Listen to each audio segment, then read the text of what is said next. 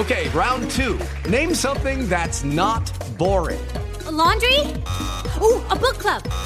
Computer solitaire, huh? Ah, oh, sorry, we were looking for Chumba Casino. That's right. ChumbaCasino.com has over 100 casino style games. Join today and play for free for your chance to redeem some serious prizes. ChumbaCasino.com. No purchase necessary. Full prohibited by law. 18 plus terms and conditions apply. See website for details. Hey everyone, it's Ted from Consumer Cellular, the guy in the orange sweater, and this is your wake up call. If you're paying too much for wireless service, you don't have to keep having that nightmare. Consumer Cellular has the same fast, reliable coverage as the leading carriers for less. And for a limited time, new customers receive their second month free when they sign up and use promo code MONTHFREE by May 31st. So why keep spending more than you have to? Seriously, wake up and call 1 888 freedom or visit consumercellular.com. Taxes, fees, and other third party charges will apply. See website for additional details. I'd like to take a moment and have a real heart to heart with you. If you're able right now, place your hand over your heart can you feel it? That's your heartbeat telling you that you're alive. It's the same for a preborn baby. Their heart begins to form at conception, and at just three weeks, it's already beating. At five weeks, a baby's heartbeat can be heard on ultrasound. And that's why we've partnered with Preborn, because we need to help these precious babies. Every day, Preborn's networks of clinics rescue 200 babies from abortion when a mother with an unplanned pregnancy meets her baby on ultrasound and hears their heartbeat, it's a divine encounter. That doubles a baby's chances at life. And by six weeks, the eyes are forming. By 10 weeks, a baby is able to suck his or her own thumb. And for just $28, you could be the difference between life or death of a child. All gifts are tax deductible, and I want you to donate. All you have to do is just dial pound 250 and say the keyword baby. That's pound 250, keyword baby. You can also donate securely at preborn.com slash verdict. That's preborn.com slash verdict or pound 250 and say the keyword baby. Are you being influenced? If you've watched a blockbuster film in the last decade, there's a chance it's been influenced by the Chinese Communist Party. Here's the reality the CCP may be running the largest influence campaign in history. In Hollywood Takeover, brought to you by the Epoch Times, investigative reporter Tiffany Meier reveals how the CCP exerts control over some major studios. Don't miss the most important documentary about Hollywood yet. And for a limited time, you can watch the first 10 minutes for free at HollywoodTakeover.com slash Ben. HollywoodTakeover.com slash Ben. Communism, student radicals, second wave feminism, wokeness, political correctness, critical race theory, Pete Buttigieg, all of these are interconnected. And all of these are explained in a new book by the co host of this podcast. This is Verdict with Michael Knowles.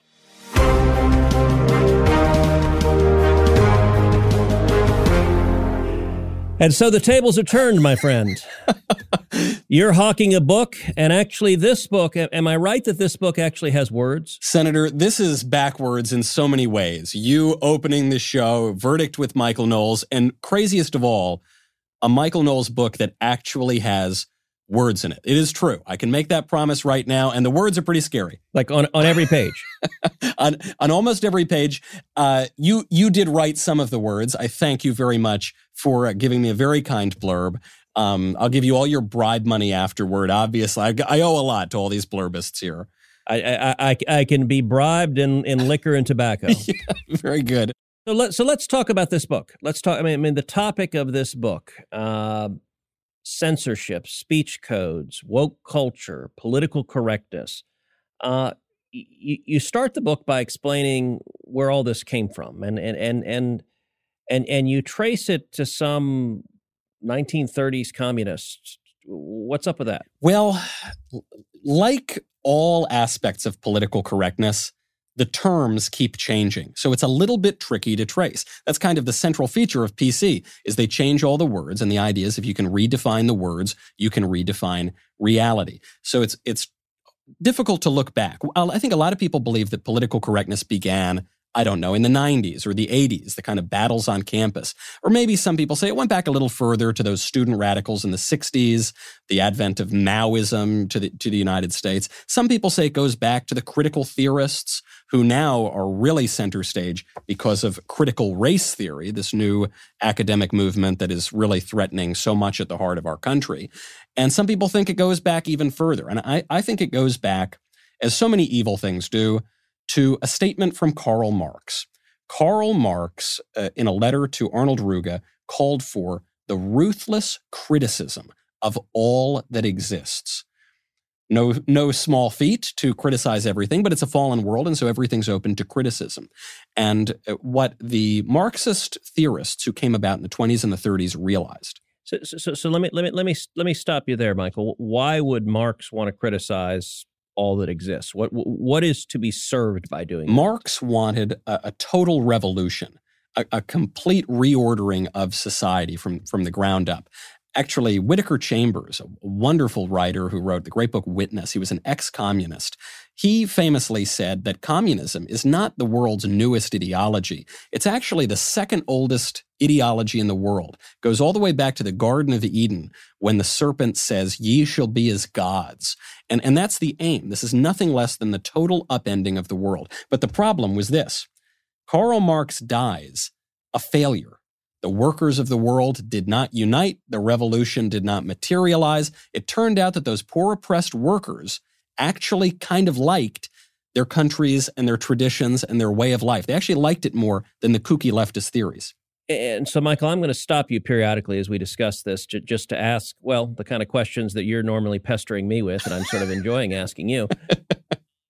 but but let's start with communism. All right, that's a big scary word that gets tossed around a lot. But what does communism mean? What is, what is it? Well, there there are these two related terms: socialism and communism. It's a little confusing to figure out what the relationship is.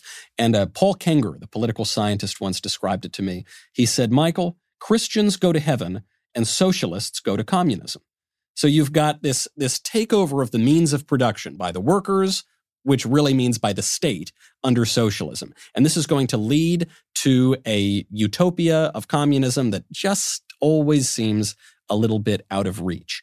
Uh, you know, looking back now on the communist movement, it's it's hard to imagine it. But but at the time, especially at the turn of the 20th century, all the smart people were communists. They really, I mean, this was a major intellectual movement. And uh, when people saw how that turned out under Stalin in particular, a lot of them became disillusioned. And you saw uh, people uh, trying to consign it to the ash heap of history. Now, unfortunately, all these years later, it's coming back. But there's a big distinction, there's a big difference. Marx viewed man as primarily an economic being right? He viewed all of this class struggle in the history history of the world as one of uh, economic class. What the later Marxists understood, people like Gramsci, people like the critical theorists, Marcuse, the, the people who, who we're, now all talking about, is that it has much more to do with culture. And if you can get a hold of the common sense, if you can get a hold of the institutions, you will have a much easier time effecting a, a revolution through what Gramsci called a war of position. Take the positions of influence in, in all of the institutions. And then uh, Hemingway describes going bankrupt as it happens gradually, then suddenly. So it happened gradually from the 20s to, say, the 90s or 2000s. Now I think we're in the suddenly phase. All right. So, so let me back you up a little bit. You know, you know, the way I think about socialism and communism is is that socialism is a means of structuring the economy. So socialism stands in contrast to capitalism. Capitalism is is what we have, at least in some form, in the United States, uh, where you can own capital, you can start a business, you can own property, you can hire workers, you can build a business and create opportunity and prosperity and jobs. Socialism is an economic system where the government owns the means of production or distribution in an economy. So rather than you starting a business, the government owns the business and and it, it redistributes wealth from those who have it to those who don't. Now, communism is it is a system of governance, but it is also a way of looking at the world about how that system of governance comes to pass. And socialism is the economic system of communism. So every communist country practices socialism. Yeah. Uh, but communist countries uh, have with them as well dictatorship. And and Karl Marx he built on on the works of Hegel and others that that that posited a, a dialectic, posited a, a conflict, and and and they also were economic determinists, and so they believed that economic forces were at work in the world that that couldn't be stopped that that would naturally and inevitably re- result in the, the, the way Marx viewed the world is as a never-ending conflict between the owners of capital and those who were working, those who worked for them, and and communism was a revolution of the proletariat, a revolution of the working men and women to overthrow the owners of capital and to transition into uh, a socialist economy instead, where the government owns the capital and there are no capitalists anymore. Um, that distinction, you mentioned that there was a time when all the smart people were communists. Uh, you know, if you go to our university faculties, that that that still is the case for an awful lot of them. The problem with communism, one of the many problems, is in practice. So it was theorized that it was dictatorship of the proletariat, that it was the people that were ruling. But in every communist country we've had, there's always been a brutal dictator, a brutal communist government that enforces its power through torture and murder and persecution because it is the dominance of the state. If the state owns everything, that means the state's in charge of everything. And so we've seen communism doesn't work. But, all right, all of that is background uh, to, to, to say, well, how is that connected to political correctness and cancel culture and woke corporations and critical race theory. And and you mentioned a guy Gramsci, and you said all of us are talking about him. And I got to say, I don't know what circles you're running in. the folks I'm palling about around with, you know, Gramsci doesn't get mentioned more than six, seven times a day. Uh, at, at most, at most. all right, who, who was this guy? Why why should anyone care who this guy was? So I, I think your point is so great, Senator, because one, you've got this aspect of economic determinism. You've also got historical determinism. That's where you get these phrases like the right side of history, the idea deeply held by the radicals today, just as it was then, that uh, history is going to move in that direction. And so you've got rube conservative reactionaries like you and me, but we're, we're going to stand in the way only for some time. Eventually, history is going to go in their direction. You get a guy like Antonio Gramsci, who is this founder of the Communist Party of Italy, brilliant Marxist uh, theoretician. He's thrown in jail by Benito Mussolini. Mussolini did many terrible things, not the least of which was throwing uh, Gramsci in jail, not because Gramsci didn't deserve it, but because it gave Gramsci an opportunity to write his greatest work, the prison notebooks. They actually said at Gramsci's trial in Italy that they had to stop this mind from working for 20 years. So what did they do? They put him in a cell and gave him a pen and paper. Not a very good way to stop a mind from working. And eh, he understood. And, and I think when a lot of people hear that this has something to do with Marx, something to do with communism, something to do with Marxists, they're going to say this sounds like a kooky conspiracy theory. I don't I don't see people marching around with hammers and sickles out there. You're right, because this is much more subtle. Gramsci understood you need to get a hold of the common sense. You need to have what he called cultural hegemony. Right now, the conservatives have the cultural hegemony. It's why we can't get our theories through. But if we begin to dominate the culture, that will help. So you have out of that growth uh, the, the what's called the Frankfurt School, formerly called the Institute for Marxism, which develops in the United States, and it's more of these uh, radical Marxist academics who create something called critical theory. And what is critical theory? There's a lot of jargon. I've got a whole big book here on critical race theory, which is a, a derivation of it. But at bottom, the theory is simple. The theory is to criticize. And w- what critical race theory in particular uh, undertakes is nothing less than the total dismantling of the system. There are just a couple quotes in here because I, I know just like nobody wants to talk about Gramsci at a dinner party, nobody wants to work their way through this drivel of critical race theory. But just a, a couple passages to give you a sense of what this thing is.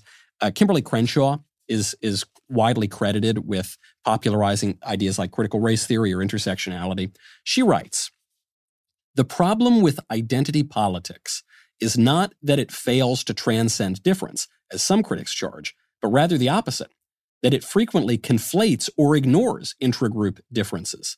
And ignoring differences within groups contributes to tension among groups, another problem of identity politics. What she's saying is the problem with identity politics is it doesn't go far enough.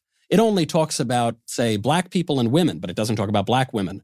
Talks about black women and lesbians, but not about black lesbians. Talks about this that goes all the way down to an endless pit of identities that are seen to be posited against one another to divvy up society.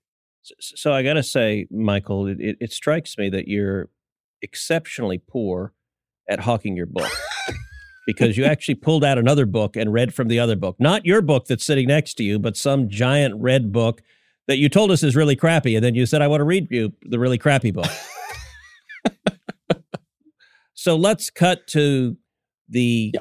Hundreds of thousands of people who have downloaded this podcast or are listening to it now. Why should they go online right now and buy your book? Because we have totally failed to stop this scourge. What do you want to call it? We've been talking about neo Marxism. We've been talking about political correctness. We talk about wokeism. We talk about critical race theory, right? All of these terms We've utterly failed on the right.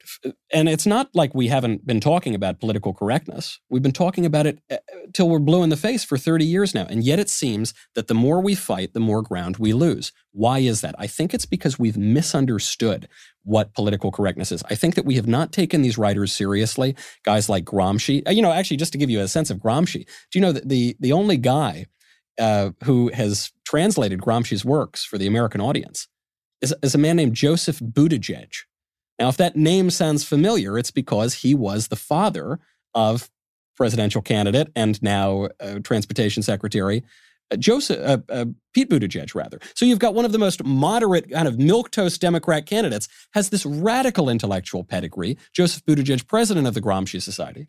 Wait, wait, wait! You're saying Mayor Pete, sweet, inoffensive Mayor Pete, pretend to be a centrist Mayor Pete that his dad was a radical communist academic who translated and edited this Italian communist that no one has ever heard of, but is really dangerous as one of the most radical academics out there. And I, I pointed out because well, did, did did he like lead a society or anything on this? You might call it the International Gramsci Society. Yes, he was one of the co-founders. He was a president of that society. It, it just shows you how far the rot goes that even in the milk toast mild corners of the liberal establishment, you have this kind of radicalism. And I think the problem here, I think the reason that we have lost is because political correctness or wokeism or whatever you want to call it, it lays a trap for conservatives. It it, it sets out with this purely negative purpose, right? They've been saying it from the very beginning, and you totally see this in the 60s. It just wants to tear down society. It just wants to rip it down to the ground. And what it does is it calls two different reactions from conservatives. The one, what it's what the squishes do. They just go along with the new standards, right? And obviously that advances the left's purpose because it just gives into them. But there's an a more insidious way, a subtler way that, that this purpose is advanced. And it's from the more stalwart conservatives who say, look, I'm not going to go along with the left's new standard. I am going to get rid of standards altogether. I'm only going to talk about freedom in the abstract. I'm not going to talk about any practical traditions of freedom.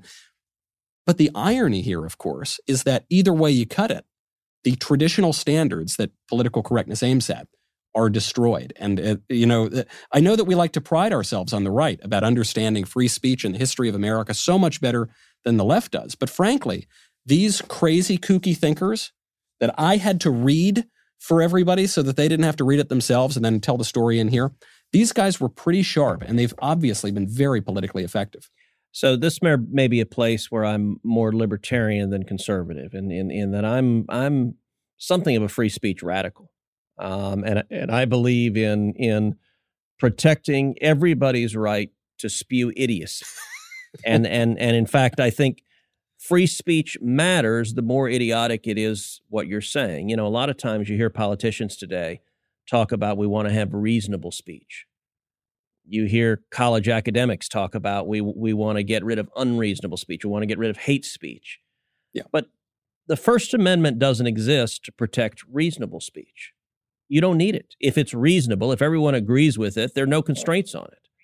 It is only when someone thinks the speech is unreasonable that you end up having that speech silenced. And and so eh, you know, I do think there is a real difference between left and right in in in that the left they believe in government. They believe in government power and they believe in government control over you and silencing you if you disagree.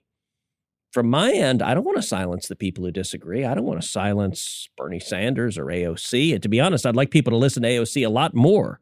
I, I think she does a great job of convincing them to support the other side. But you know, I, I now that doesn't mean that you're a nihilist and you say because everyone has a right to speak, every view is equally valid. Right.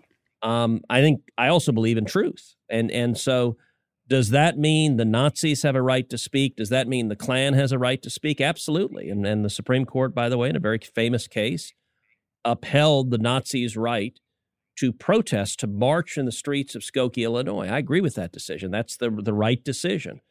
Um, Supreme Court also, in another case, upheld the right of a, a, a hippie to to wear a jacket that had on the back um, "F the draft," and it didn't just it's spelled out all of "F the draft," not just just the one letter.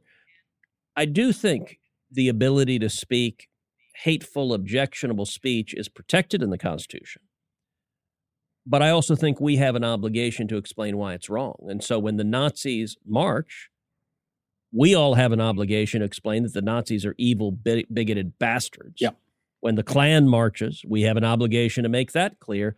But but I'm very much in the camp. John Stuart Mill on Liberty said said the best response to bad speech is more speech. And and and and I believe that that's the right way to counter it is to aggressively I agree with you the left is trying to tear down our culture, trying to tear down our institutions, tr- trying to tear down marriage, trying to tear down families, trying to tear down fatherhood, trying to tear down motherhood, or I guess it's not motherhood anymore. It's birthing, birthing, birthing personhood. That's a hard thing to say. Birthing, birthing.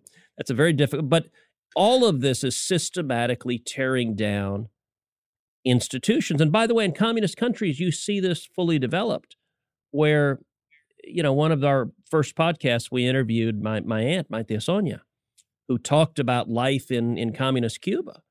And she described how the communist government there tries to tear down your allegiance to your family, to your parents, to your spouse, to your kids, to your church. They push atheism because, and, and this is right at the heart of communism, if you have no other loyalties, if they can undermine every other loyalty you have, then you're only loyal to the state.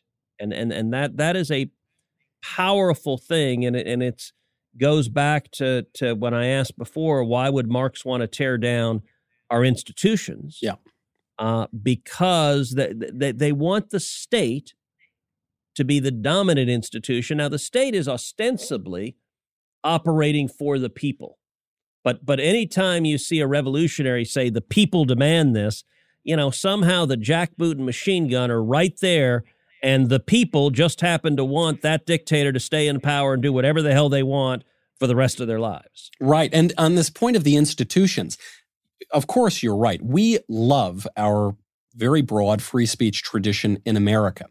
And where there are standards, and there are always standards, every society is going to have certain taboos. Every society is going to have certain things that you you will be ostracized for saying, maybe not by the government, but, but by society broadly in the traditional American context, it is institutions that would the church, the local community that will enforce this. There are some guardrails from the federal government, even as well, things like fraud, for instance, or obscenity laws, also more at the local level. But you know, some guardrails there in a lot of the institutions. As you erode that, I think the claim made by the, politi- the politically correct radicals and by the people who were claiming the mantle of free speech in the 1960s, the radical leftists at Berkeley, they were saying we need to get rid of all of these restrictions and then we will have true freedom and you'll be able to say whatever you want. But it was always a trap. It was always a trick because no sooner had they broken down those standards than they created a whole bunch of new standards in their place. That the way I think of it sometimes is, especially coming from Hollywood, having fled from, uh, from Mussolini Failed state, is there was a blacklist in the 1950s. Some cases, it was kind of ugly. There was the Smith Act in the 1950s, where if you were working for the Communist Party, if you were working for a foreign state, you could be prosecuted. Uh, actually, getting back to Whittaker Chambers, that's what happened. There actually were communists in the government, guys like Alger Hiss. In the 1950s, you would be canceled for being a communist. Today, you can be canceled for not being a communist. you can get canceled for the opposite reason. It seems that that standard has totally shifted. And so what we uh, uh, what I would like to do at least is preserve this wonderful American free speech tradition where you really can speak your mind, where you, you really can it, it maintain your way of life without handing over to the left the keys to create a radical new uh, dictatorship of speech, which we have now seen notably through big tech. You know, it might not be through the government, but big tech is now controlling the way that that we communicate around our public square. So, so explain something for me, which is we were talking about the communists, you talk about the critical thinkers. There's a school of the critical thinkers that went into law schools that were that were called critical legal theory, and and the hotbed of that was was my alma mater was Harvard Law School, and when I was there, there were a bunch of crits. That's what's what they were called. One of the more prominent crits uh, drove a, a green, uh, brand new Jaguar.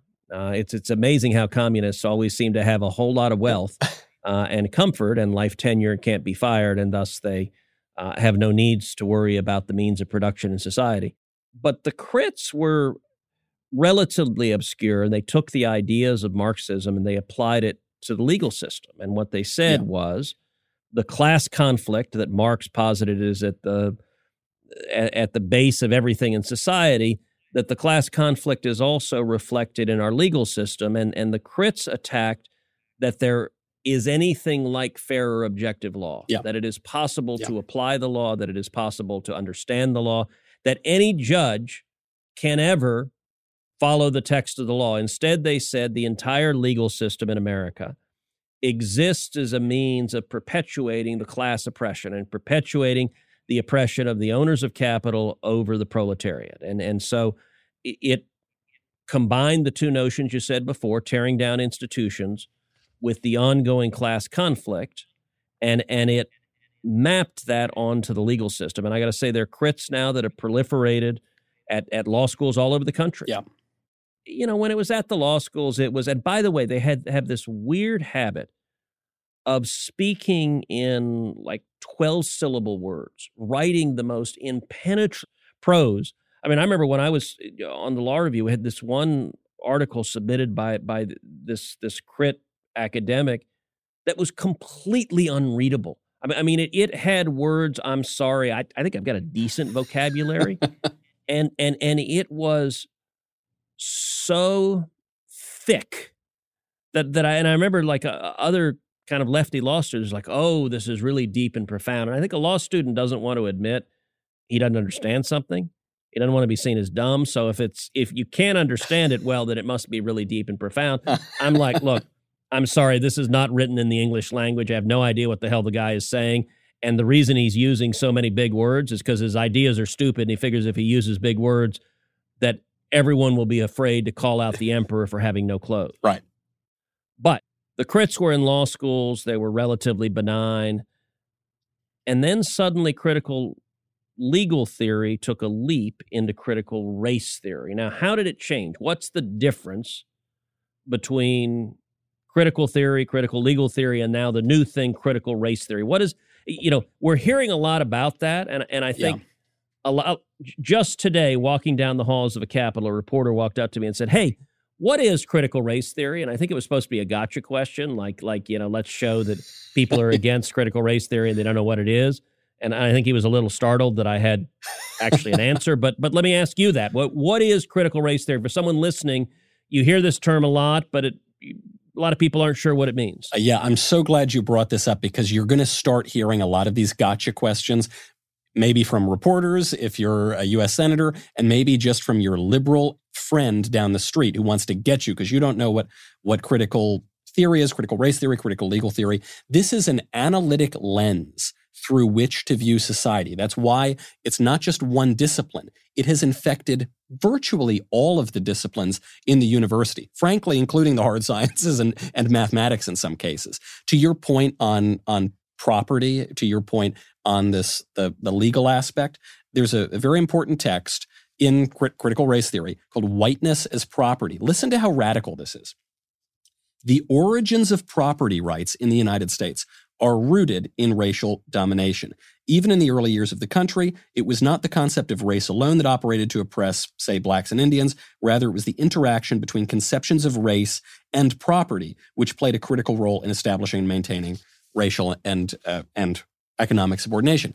The idea being, you think that look, slavery very bad forms of racial discrimination very bad. Okay, we're going to fix that problem, then we're fixed. No, they say it's it's the whole thing. It's capitalism, it's private property, it's everything. You've got to tear this down. So there there is simply no end to this. And the fact is, I'm, of course, Senator, when you were in law school, this was the vanguard of the craziness of, of critical theory. Now this has spread into the mainstream. It's at every school. It's in your high school. It's in your middle school. And I think this is what a lot of conservatives are asking right now because for years and years, we've embraced this language of uh, academic freedom, you know, to- total free speech in the classroom. Now, now we love academic freedom in the sense that we want to be able to pursue our own ideas and think for ourselves.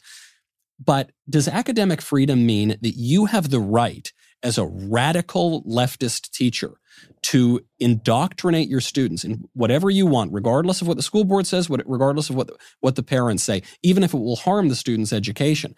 Going back to that great conservative, William F. Buckley Jr., who kicks off the post war conservative movement with, with his book, God and Man at Yale. The, the subtitle of that book was The Superstitions of Academic Freedom.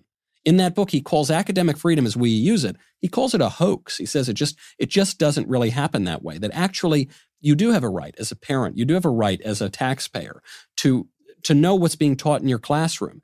In your classroom, they're going to teach certain facts. They're going to say two plus two equals four. Well, that's what they used to teach. These days, they're going to teach you two plus two equals five. And they're going to teach these, this sort of radicalism, anti historical, untrue, really bad stuff. Uh, and I think it is up to us to summon the courage to say, no, you know what?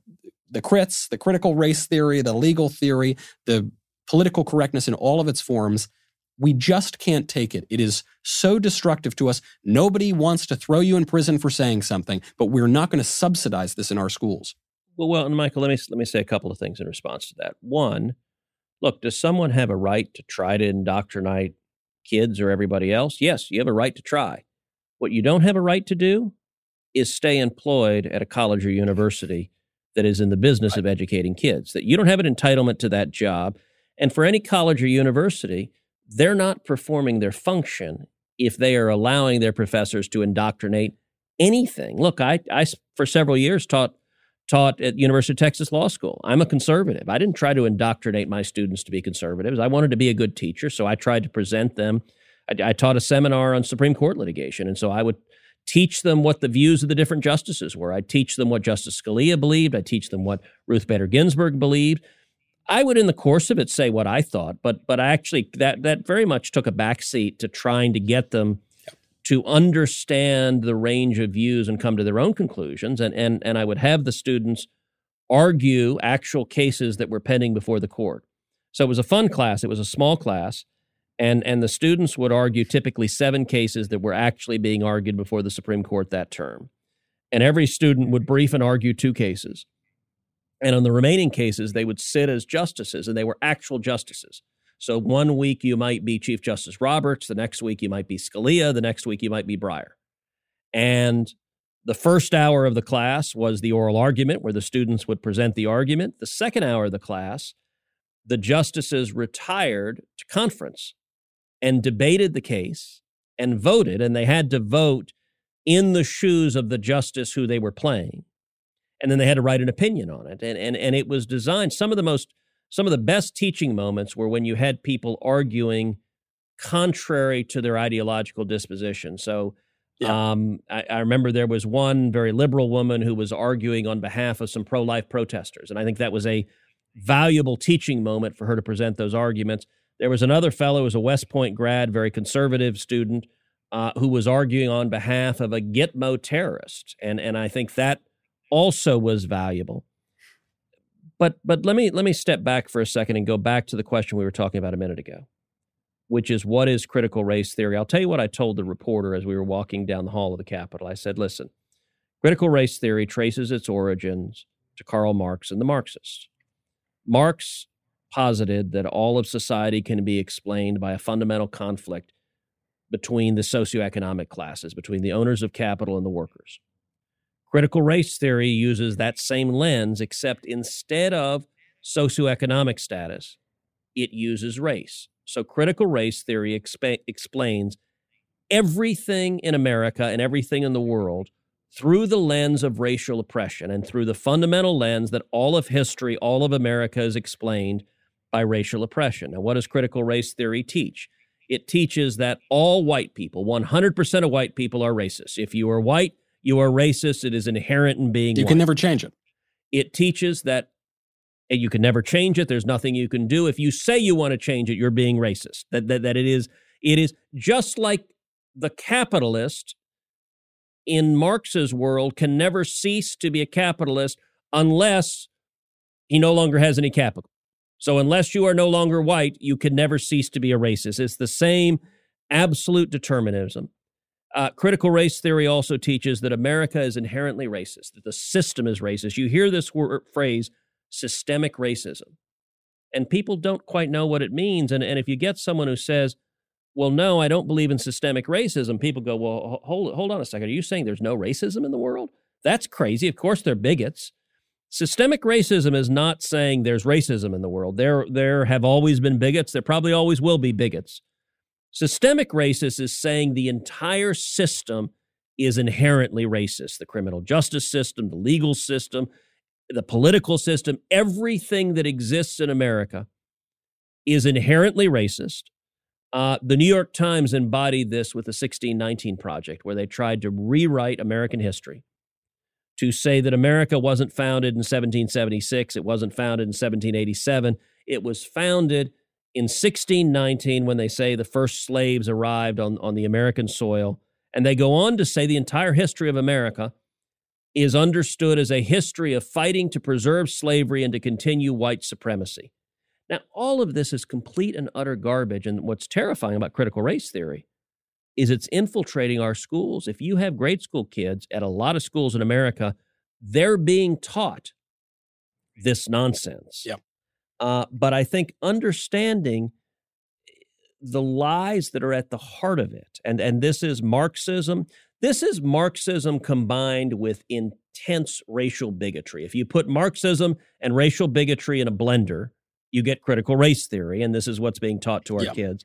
And what I think is helpful about your book is is for folks that are trying to understand this, your book does a good job of tracing the history of it and and and, and making it so you can understand what really is going on. Well, this is uh, such a good point that you're making about the classroom, which is if you sometimes to really understand your own views, it helps to make the argument from the other side. And so, what, what I try to do in Speechless is I go all the way back. I don't want any loose ends. I want to make sure I'm really making the, the right connections here. We got the right intellectual pedigree of what this what this phenomenon is and to say, okay, here are the best arguments that these guys are making. Here's the absolute strongest argument. Here's why it's bunk. Here is why it is evil. Here is why it's going to destroy the country if we let it continue to go on even more so than it already has.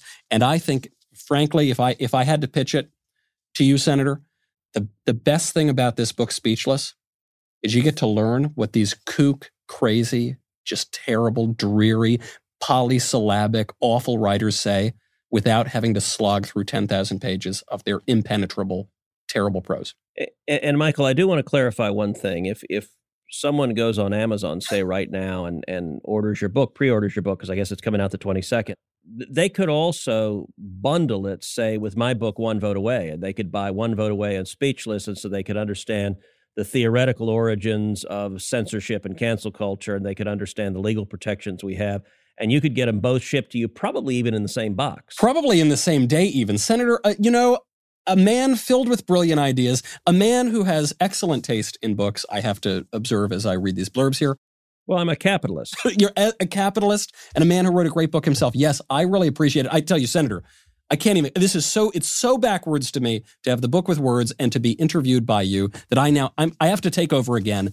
Uh, make sure that uh, when you all go out there, I appreciate you going out and, and uh, pre-ordering Speechless. Make sure to bundle it with One Vote Away, Senator. I think that's all the time we've got. Next week, things might be back to normal. I'll be writing blank books again.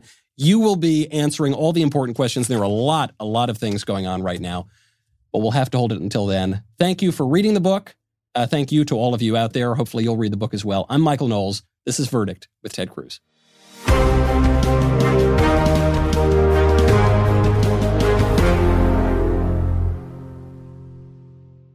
This episode of Verdict with Ted Cruz is being brought to you by Jobs, Freedom, and Security PAC, a political action committee dedicated to supporting conservative causes, organizations, and candidates across the country. In 2022, Jobs, Freedom, and Security PAC plans to donate to conservative candidates running for Congress and help the Republican Party across the nation.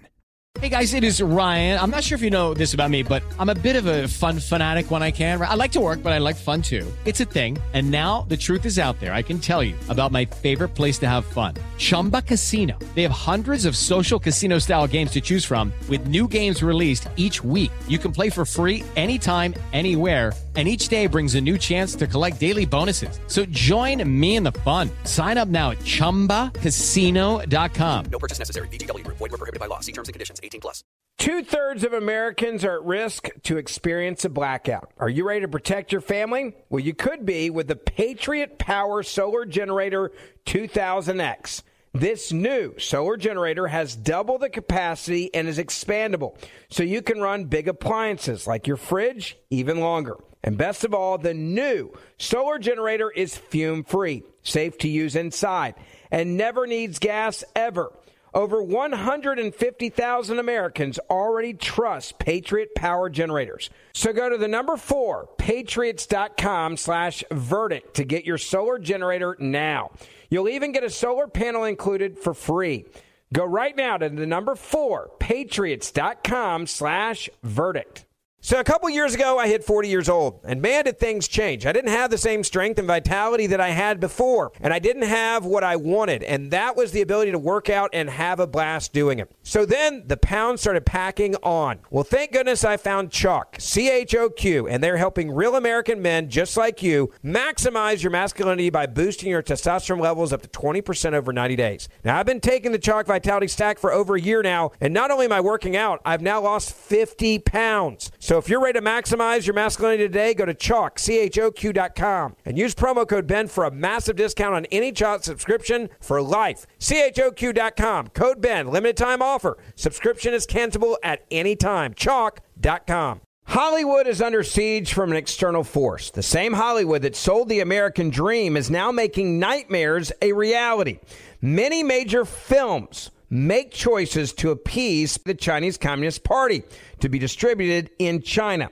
Join Tiffany Meier, an investigative reporter in Hollywood Takeover, brought to you by the Epoch Times, where she reveals how the CCP exerts control over some major studios. Don't miss the most important documentary about Hollywood yet. For a limited time, watch the first 10 minutes for free at hollywoodtakeover.com slash Ben hollywoodtakeover.com slash Ben.